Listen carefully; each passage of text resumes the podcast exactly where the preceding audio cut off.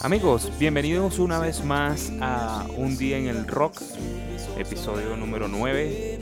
Eh, un feliz sábado para todos, aquí en Bogotá, Colombia, transmitiendo desde DLP Studios. Mi nombre es Carlos Bastidas y comenzamos de una vez con las informaciones de esta semana. El día jueves eh, se dio a conocer que el ex Paul McCartney está escribiendo el primer musical de su carrera. A sus 77 años, eh, al señor McCartney se le ha presentado la oportunidad eh, de escribir su primer musical. Este es un desafío para él. El musical va a ser la adaptación de la película It's a Wonderful Life. A McCartney le ha tocado en este caso el trabajo de escribir la música y las letras.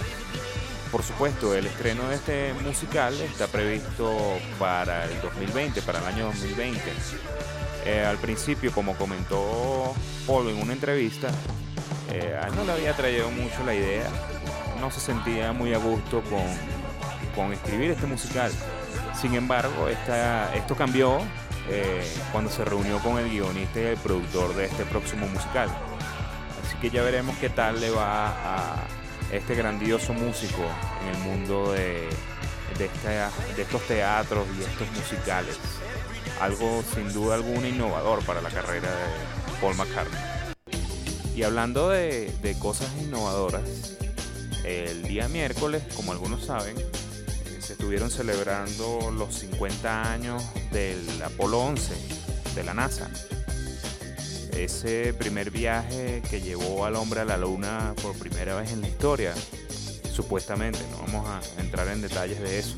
Para celebrar eh, esta ocasión especial en la historia, esta fecha, el Centro Espacial eh, John F. Kennedy en Cabo Cañaveral eh, estuvo realizando un evento especial, no nada más y nada menos que con la banda Duran Duran.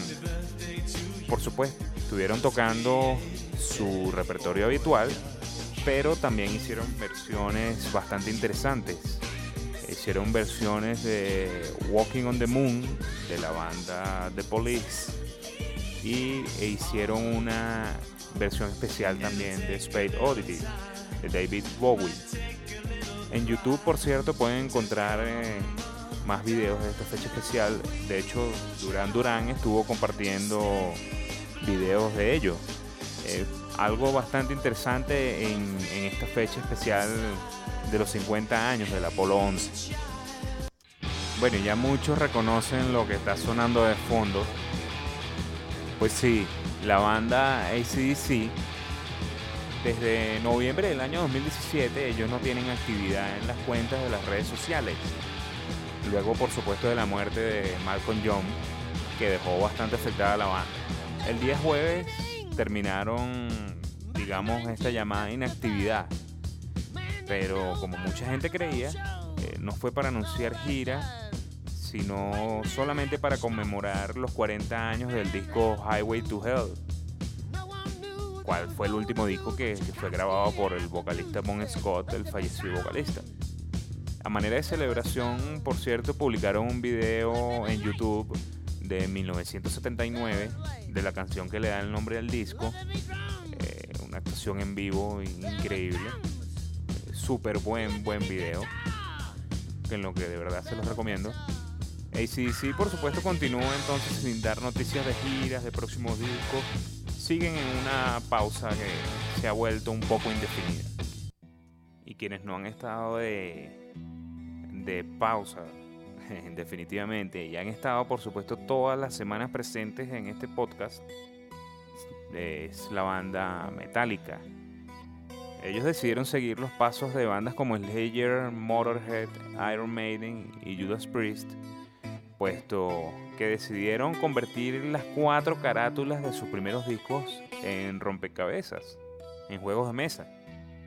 Estos rompecabezas están producidos por la empresa Rock Sauce los discos, por supuesto, que han decidido convertir en estos rompecabezas son los discos Kill Em All, eh, Ride the Lightning, Master of Puppets y Unjustice for All.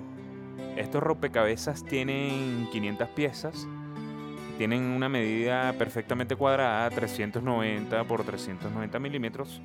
Van a salir a la venta en septiembre. Y bueno, entonces tenemos a Metallica realmente haciendo uso de, una mercadotecnia de manera perfecta. Me recuerda bastante a, a bandas como Kiss, que también como saben hacían uso no solamente de los discos, sino hasta de juguetes, de cómics, de películas.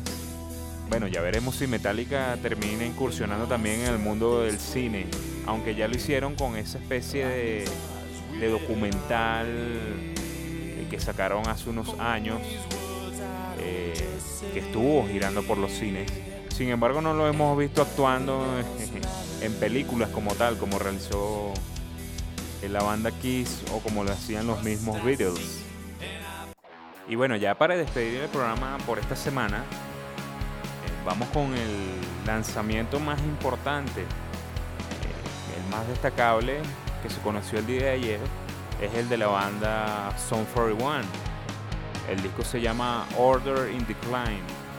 En YouTube, eh, esta banda ha estado bastante activa por este lanzamiento del disco han hecho entrevistas, estuvieron reaccionando también, haciendo un video de reacciones de sus videos más importantes. Es bastante curioso el, video y la entrevista. Eh, vuelve una banda entonces que, marcó también un, hito importante en esa época del año 2003 en adelante, 2002 en adelante. Eh, y que teníamos tiempo también sin que mostrara material. Así que bueno, regresó la gente de Zoom 41. Por nuestra parte ya entonces nos despedimos. Ya será hasta el próximo sábado. El día miércoles no vamos a tener episodio. Ya será hasta el próximo sábado. Vamos a estar celebrando el episodio número 10 del podcast. Y bueno, espero que nos, que nos escuchen ese día también.